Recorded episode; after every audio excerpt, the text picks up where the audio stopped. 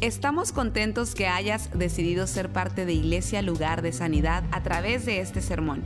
Tal vez estás en tu automóvil, haciendo ejercicio, en el quehacer de tu casa o simplemente disfrutando tu día. Es nuestra oración y nuestro deseo que tú recibas lo que Dios tiene para ti. Si te es posible, te recomendamos que tomes notas de lo que Dios te hable el día de hoy. Esta noche vamos a terminar esta última eh, enseñanza del, santuario, del, tabernáculo. Y vamos a orar para que Dios nos hable. Yo sé que Dios tiene palabras para nosotros. Amén. ¿Cuántos eh, vinieron a oír de Dios en esta noche? Yo tengo una gran expectativa de que Dios va a hacer algo maravilloso en este lugar. Así que vamos a orar y vamos a, a decirle al Señor que haga lo que tenga que hacer. Una vez más, Señor, entregamos en tus manos el resto de este servicio. Te pedimos que nos toque, Señor, lo más profundo del corazón, Señor. Estamos listos, estamos listos, Padre, para que tú hagas una cirugía, para que tú nos hables, Señor, para que tú nos transformes a través de tu palabra. Que sea una palabra clara, una palabra, Señor, que podamos explicarla bien para que tú recibas toda la honra. En el nombre de Jesús, Señor, en el nombre de Gracias Señor, gracias Señor.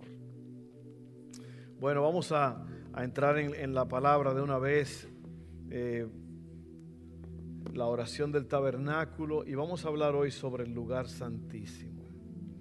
Eh, el lugar santísimo. Y, una vez más, mi hermano, hay muchos detalles de esta enseñanza que eh, a lo mejor por el tiempo no podemos integrar en, esto, en estos minutos, pero a mí me gustaría y, yo quisiera que este, este mensaje haga lo que en usted, lo que ha hecho en mí, y es que ha, dado, ha puesto mucha hambre de, de buscar, de escudriñar. Yo pasé horas ayer leyendo, estudiando, hoy también, porque este asunto del tabernáculo es como que te abre las puertas, como que te abre el corazón a una nueva dimensión.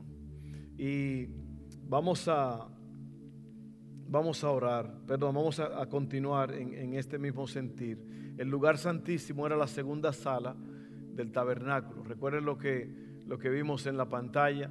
El tabernáculo era un lugar eh, que estaba eh, ahí en medio del desierto donde ellos estaban. Tenía 150 pies de largo y 75 de ancho. Y dentro de esas cortinas, estaba rodeado de estas cortinas, allí estaba afuera en el atrio exterior el, altar de bronce que era donde se hacían los sacrificios. Primero estaba la puerta. Hablamos de que entremos por sus puertas con acción de, gracia. Luego estaba ese altar de bronce donde se consumían todos los sacrificios que tenían que hacerse eh, dos veces eh, al día. Había un sacrificio a las nueve y había un sacrificio creo que a las, ahorita les digo, para, para decirlo bien. Y hay todo esto, todo lo que sucede en el tabernáculo, después está el, el, lavacro, la fuente, donde el sacerdote se lavaba las manos y los pies, y eh, luego entraba al lugar santo, ahí estaba eh, el candelabro de oro que fue hecho de una sola pieza eh, por Besalel y Aolía.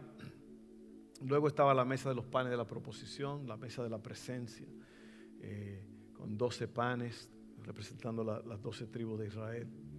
Y también allí estaba el altar de incienso, eh, que quiere decir las oraciones de los santos, lo que sube a Dios cuando se ofrece a Él. Luego está el lugar santísimo, que es que vamos a hablar hoy. Estaba separado por una, por una, eh, una, una tela muy gruesa. El lugar santo estaba separado de una tela muy gruesa del lugar santísimo. Y hay un misterio ahí de cómo el sacerdote entraba, porque no había en realidad una puerta. No había una puerta que uno se metiera por ahí. A lo mejor era por debajo, no, no, no, no, no hay una claridad con eso. Pero allí, en ese lugar, el sacerdote entraba allí una vez al año y rociaba la sangre siete veces eh, en propiciación por los pecados del pueblo y por los propios pecados de él, del sacerdote. Eh, y, era un, si usted puede leer después Levíticos 15, allí dice exactamente cómo era que, eh, se hacía todo esto, el vestuario del, sacerdote. Yo voy a leer y yo voy a dejar que la palabra eh, explique todo esto. Mientras yo leo, usted ponga mucha atención y vamos a explicar un poco cada una de estas lecturas. Vamos a hablar sobre el arca del pacto. el arca del pacto, eh, vamos a leer. Haz que el pueblo construya, Éxodo 25, 10 al 20. Haz que el pueblo construya un arca con madera de acacia, un cofre sagrado que mida un metro con 15 centímetros de largo, 69 centímetros de ancho y 69 centímetros de alto recúbrela de oro puro por dentro y por fuera, y ponle una moldura de oro alrededor. Funde cuatro anillos de oro y sujétalos a sus cuatro patas, dos anillos en cada lado. Haz también varas con madera de acacia y recúbrelas de oro. Esas son las varas que se meten por esos anillos para poder cargar el, mobiliario del templo, estos objetos. Mete las varas por los anillos que están a los costados del arca para transportarla. Estas varas para transportar el arca deberán quedar dentro de los anillos. Nunca las quites. Estas varas nunca se movían, los otros sí, pero las varas del, del, arca del pacto no se, no se podían quitar. Cuando el arca esté terminada, pon dentro de ella las tablas de piedra, las tablas grabadas con las condiciones del pacto que te entregué, que te entregaré eh, que son los diez mandamientos. Después haz la tapa del arca, el lugar de la expiación. La palabra expiación quiere decir eliminar la culpa. Eliminar la culpa. Encima de este cofre está esta tapa. Eran dos, eran dos partes en verdad. Estaba el cofre donde estaban las tablas de la ley y entonces encima, bueno, déjeme seguir leyendo para no apresurarme aquí. Después, haz la tapa del arca en lugar de la expiación de oro puro. Tendrá que medir un metro con 15 centímetros de largo por 69 centímetros de ancho. Luego forma dos querubines de oro labrado a martillo y colócalos en los dos extremos de la tapa de la expiación. Moldea los querubines a cada extremo de la tapa de la expiación, de modo que formen una sola pieza de oro con la tapa. Los querubines estarán frente a frente, mirando hacia la tapa de la expiación, con las alas extendidas por encima de la tapa para protegerla.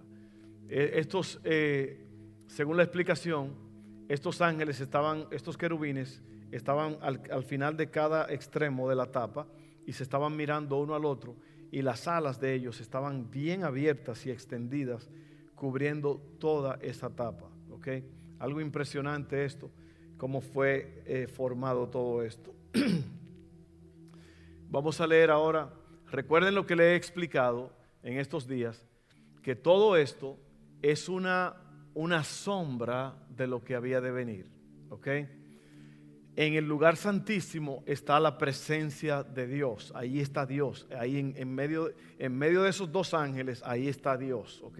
Ahí está la presencia de Dios. Un lugar extremadamente sagrado un lugar extremadamente ahí, eh, para entrar allí, aún al lugar santísimo, tenía que ver un montón de rituales y todo eso, y lo vamos a leer en un momento. Así que esto es una sombra de lo que, de lo que había de venir, esto es un ensayo, esto es una, una copia de lo que existe en el cielo, ¿ok? Y todo, otra vez, todo lo que está en este tabernáculo apunta a Jesús. Todo es el plan de Dios a través de su Hijo Jesucristo. Todo lo que se hace allí, desde el comienzo hasta el final, es nada más y nada menos que Jesucristo revelado. ¿Ok? En el Antiguo Testamento Jesucristo está cubierto, en el Nuevo Testamento Él está revelado. Está cubierto porque está todo en esa tienda de campaña y todo está cerrado allí. Yo le dije que en el lugar santo la única luz que había era la luz de ese candelabro. Era una luz extremadamente pura que había que eh, cuidarla todos los días para que nunca se apagara. Ok, ahora miren esto. En Hebreos 9, 5 al 8 nos habla ya un poquito más explicado. Dice así, el tabernáculo explicado es el título de este punto. Por encima del arca estaban los querubines de la gloria divina, cuyas alas se extendían sobre la tapa del arca, es decir, el lugar de la expiación, el lugar donde se va la culpa, el lugar donde ocurre el perdón. Es muy importante notar todas estas palabras, ¿ok? Pero ahora no podemos explicar estas cosas en detalle. Cuando estos elementos estaban en su lugar, ahora el, escritor de Hebreos está explicando un poco de esto, ya esto está quedando atrás, ¿ok? Cuando estos elementos estaban en su lugar, los sacerdotes entraban con regularidad en la primera sala, que es el lugar santo, durante el cumplimiento de sus deberes religiosos.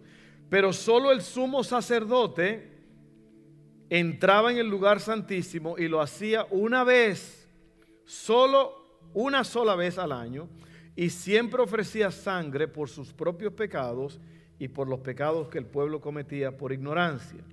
Mediante esas ordenanzas, el Espíritu Santo daba a entender que la entrada al lugar santísimo no estaba abierta a todos en tanto siguiera en pie el tabernáculo y el sistema que representaba. Era un sistema que fue para un tiempo, ¿ok? Ahora miren, en Hebreos 9, 11 al 12, poquito más adelante, aquí está Cristo, el Cordero Eterno. Miren, entonces Cristo, la palabra Cristo quiere decir ungido, ¿ok? Cristo ungido. En alguna parte de la Biblia se llama, se le dice Jesucristo. En otra palabra, Cristo Jesús. En otra palabra, Cristo. Todo está relacionado con Él, el Mesías, el ungido del Señor. Ungido quiere decir que ha sido apartado, tocado para el servicio. Jesucristo es el Mesías. El Mesías es el que ha de venir, el Cristo, el ungido. Todas esas palabras son importantes. Ahora, el nombre que se le da a Jesús en el libro de Isaías se llamará su nombre Emanuel, que quiere decir Dios con nosotros. Ese es Jesús. Yeshua, Josué, Jesús son los mismos nombres. Ahora miren esto. Entonces Cristo ahora ha llegado a ser el sumo sacerdote por sobre todas las cosas buenas que han venido él entró en ese tabernáculo superior y más perfecto que está en el cielo, el cual no fue hecho por manos humanas ni forma parte del mundo creado. Con su propia sangre, con su propia sangre, no con la sangre de cabras ni de becerros, entró en el lugar santísimo una sola vez y para siempre y aseguró nuestra redención eterna.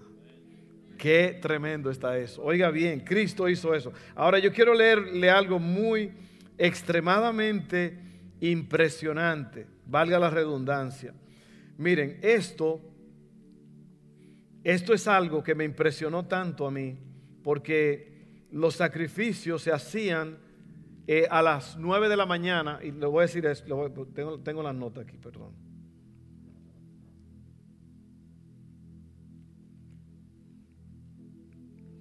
Esto es muy importante, por eso me estoy tomando el tiempo y lo tenía aquí aparte, ¿ok? Oiga bien esto, oiga bien, oiga bien.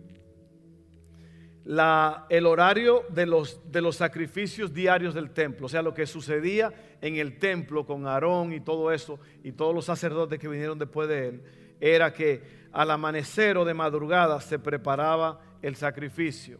De madrugada había que preparar todas esas cosas para empezar los sacrificios el, sacrificio matutino o de la mañana. Jesús fue juzgado en las horas de la mañana, cuando Él estaba aquí en la tierra.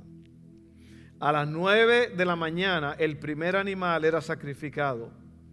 A las nueve de la mañana Jesús fue clavado en esa cruz. Oiga bien. Al mediodía se prepara el segundo sacrificio. Ahí fue cuando el cielo se puso negro. ¿Ok? A las 3 de la tarde, el segundo animal es sacrificado. Jesús murió a esa hora, a las 3 de la tarde, y el velo del templo, que era bien grueso, se rasgó desde arriba hacia abajo, significando que fue Dios que lo rompió. Y eso quería decir ahora que esa, esa expiación, ese quitar la culpa, ahora Jesús, el Hijo de Dios, lo hizo posible. Él, con su cuerpo y con su sangre, Él lo hizo una vez por todas para que ya eso no se tenga que volver a hacer. Eso es un gran alivio y esa es una gran promesa para nosotros. Ahora le voy a leer entonces, le estoy diciendo todo, el Antiguo Testamento, el Nuevo Testamento, todo está relacionado, todo habla de Jesús, del Padre, del Espíritu Santo. Ahora vamos a entrar ahora en un punto, yo quería hacerlo de esta forma porque a mí me, me impresionó mucho eh, todo esto, como les dije, he pasado muchas horas leyendo. Ahora miren esto, ahora vamos a hablar, ya hablamos del tabernáculo explicado, hablamos del arca del pacto, el lugar santísimo, Cristo el, Cordero Eterno. Ahora vamos a ver eh, el verdadero tabernáculo está en el cielo.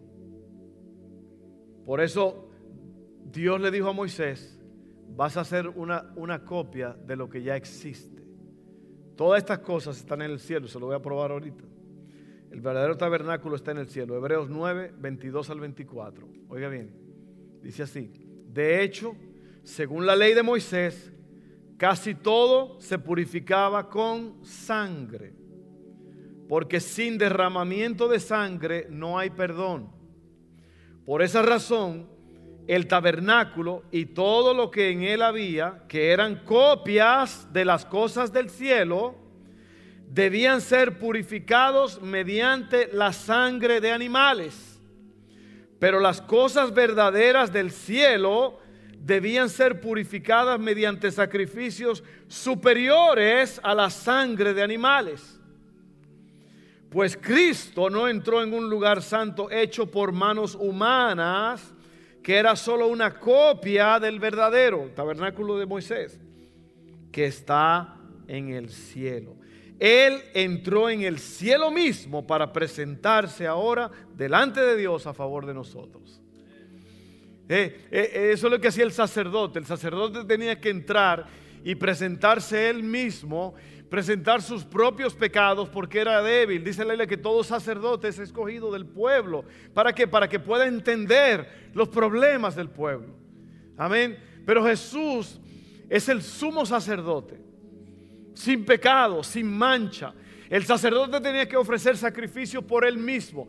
Él entraba una vez al año a ese lugar santísimo y había que hacer un ritual grandísimo porque si no caía muerto, porque allí, entre esos ángeles, estaba la misma presencia de Dios. Y el, sacerdote tenía que venir y ofrecer esa sangre por todo el pueblo una vez al año. Todos los, los pecados del pueblo que ocurrieron en 365 días, allí el sacerdote ofrecía por los de él y por todo el pueblo. Y entonces ocurría la expiación, que era que Dios quitaba la culpa del pueblo. Pero eso había que repetirlo otra vez. Y otra vez, y otra vez, todos los días. Si usted cometió un pecado, usted tenía que traer un animalito y ser sacrificado.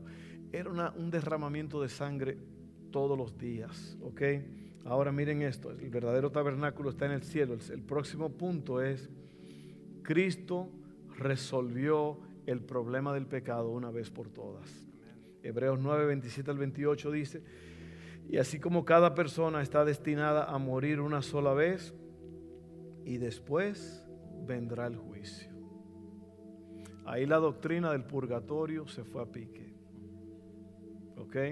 No hay purgatorio. No hay tal cosa, la Biblia no enseña eso. Dice aquí, y así como cada persona está destinada a morir una sola vez y después vendrá el juicio, así también Cristo fue ofrecido una sola vez y para siempre. A fin de que de quitar los pecados de muchas personas, Cristo vendrá otra vez, no para ocuparse de nuestros pecados, sino para traer salvación a todos los que esperan con anhelo su venida. Ese soy yo. Yo espero que ese seas tú también. Amén. Él vuelve otra vez. Viene con gloria. Ahora, miren, ahora, esto es grande lo que sucede ahora. Ahora el cielo se abre A través de Juan, Juan puede ver el cielo abierto. En el libro de Apocalipsis, el libro de Apocalipsis es extraordinario. El libro de Apocalipsis es básicamente Dios abre el cielo para que nosotros veamos qué es lo que pasa en el cielo. ¿Ok? Y miren, hermanos, esto es extraordinario. Miren, el cielo se abre ante nosotros. Ese es el próximo punto. Apocalipsis 8:3. Y esto que está pasando aquí es el, fin de los tiempos. Esto es una actividad enorme de ángeles. Es la ira de Dios juzgando al mundo por la maldad. Y todo lo que se ve aquí es una actividad espiritual extraordinaria. Dice, entonces vino otro ángel con un recipiente de oro para quemar incienso y se paró ante el altar en el cielo. Esto es en el cielo. Yo quiero que usted use su imaginación ahora. Se le dio una gran cantidad de incienso para mezclarlo con las oraciones, oraciones del pueblo de Dios como una ofrenda sobre el altar de oro delante del trono. Oiga bien, cada vez que usted ora es como un incienso que sube ante la presencia del Señor. Cuando usted ora no es un juego, no es cualquier cosa. Cuando usted se postra y usted empieza a clamar, a orarle a Dios, hay una actividad espiritual que empieza a ocurrir. Es olor fragante ante Dios. En aquel tiempo el único que podía hacer eso era el sacerdote. Pero a través de Cristo ahora el velo se rompió y Dios dice, entren ahora al lugar santísimo. Dice la Biblia en Hebreo que tenemos acceso ahora. Y ahora aquí se ve mucho esto en el libro de Apocalipsis, las oraciones de los santos, que sube como un, un, humo eh, sagrado. Eso es Apocalipsis 8:13, el cielo se abre ante nosotros. Leemos otra escritura en Apocalipsis 9:13. Dice así, entonces el sexto ángel tocó su trompeta y oí una voz que hablaba desde los cuatro cuernos del altar de oro que está en la presencia de Dios. Usted se da cuenta que lo que, lo que Moisés hizo aquí en la tierra, Besalele, Oliab, es, todas esas instrucciones Dios se las está dando porque esto existe en el cielo. Esto es un patrón celestial. Y todo, por eso era que era tan sagrado este asunto, porque esto, esto es la misma gloria de Dios. ¿Okay? Usted vio el altar de incienso primero allí en Apocalipsis 8, ahora en Apocalipsis 9 usted está viendo de los cuatro cuernos del altar de oro que está en la presencia de Dios. Y luego vamos a Apocalipsis 11, 19 y dice, después se abrió el cielo, después se abrió en el cielo el templo de Dios. Y el arca de su pacto se podía ver dentro del templo salieron relámpagos, rugieron truenos y estruendos, y hubo un terremoto y una fuerte tormenta de granizo. Usted se da cuenta, hermano, que ahora todo esto que estamos hablando, ya eso, eso existe en el cielo, eso está ahora mismo, eso está vigente allí. Yo creo que la, razón por la cual todo esto está, es tan importante, porque esto nos quita el velo y nos hace ver las cosas como son. Y yo creo que Dios quiere darnos a cada uno de nosotros una revelación. Amén. ¿Sabe lo que quiere decir la revelación? Descubrir. Cuando algo se revela es que cuando usted tiene, por ejemplo, un, un, pastel que está tapado, usted quita la tapa, se reveló lo que estaba allí. Amén. Cristo estaba escondido en el Antiguo Testamento, ahora está revelado en el Nuevo Testamento. Y ahora nos está hablando de que todas estas cosas están ahora mismo, usted puede contar y estar seguro que todo esto existe en el cielo. Dice, delante del trono está el altar, el arca del pacto. El arca del pacto se podía ver dentro del templo de Dios. Y ahora el último tema eh, o punto es Dios con nosotros. Apocalipsis 21, 3 al 4 dice. Entonces oí que desde el trono salía una potente voz, la cual decía, aquí está el tabernáculo de Dios con los hombres. Él vivirá con ellos y ellos serán su pueblo. Y Dios mismo estará con ellos y será su Dios.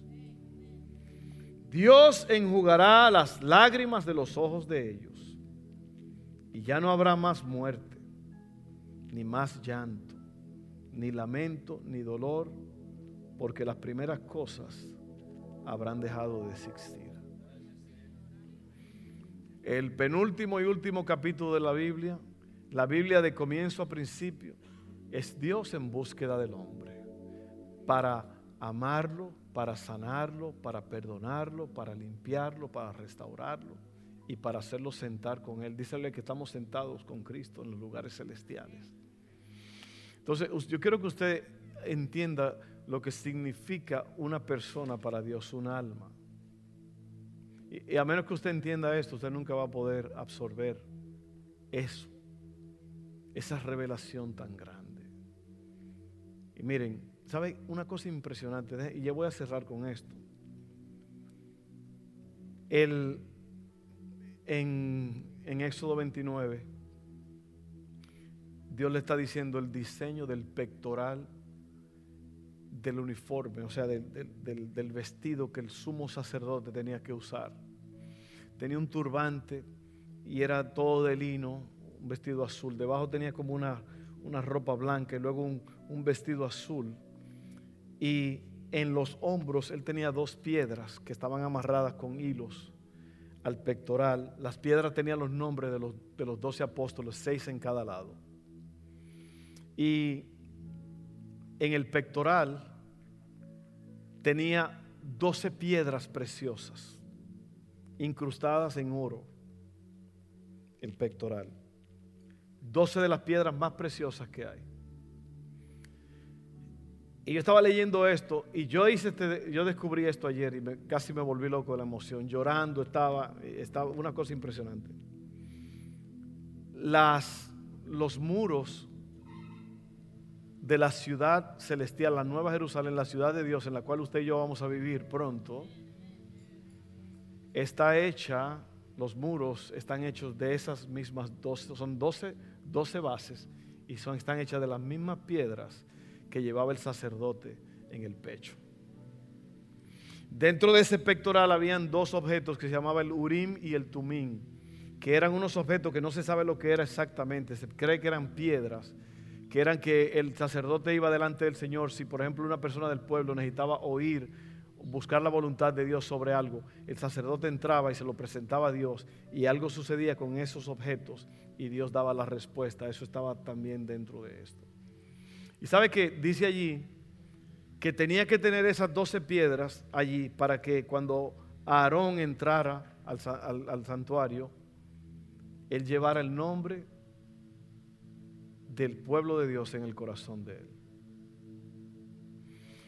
Y la razón por, por la cual yo lloré cuando empecé a leer esto es porque cuando yo, Dios me ha puesto como básicamente como sacerdote de esta casa.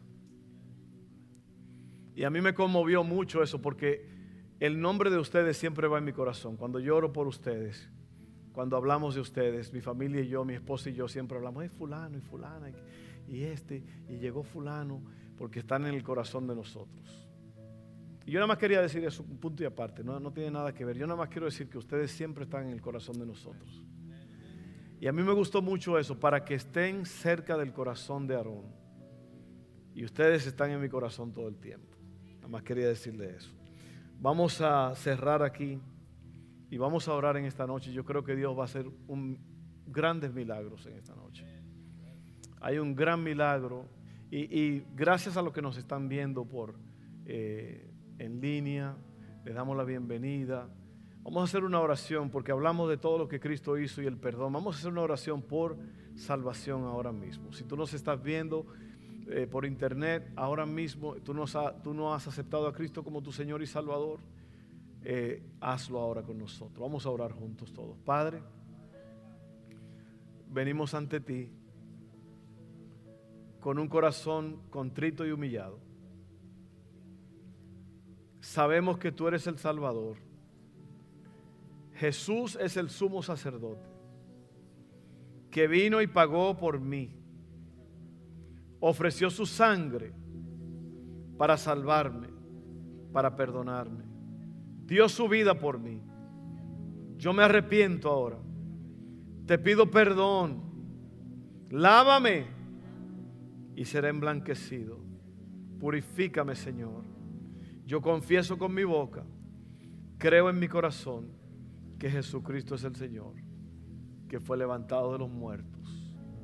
Y por esa confesión yo soy salvo. En el nombre de Jesús.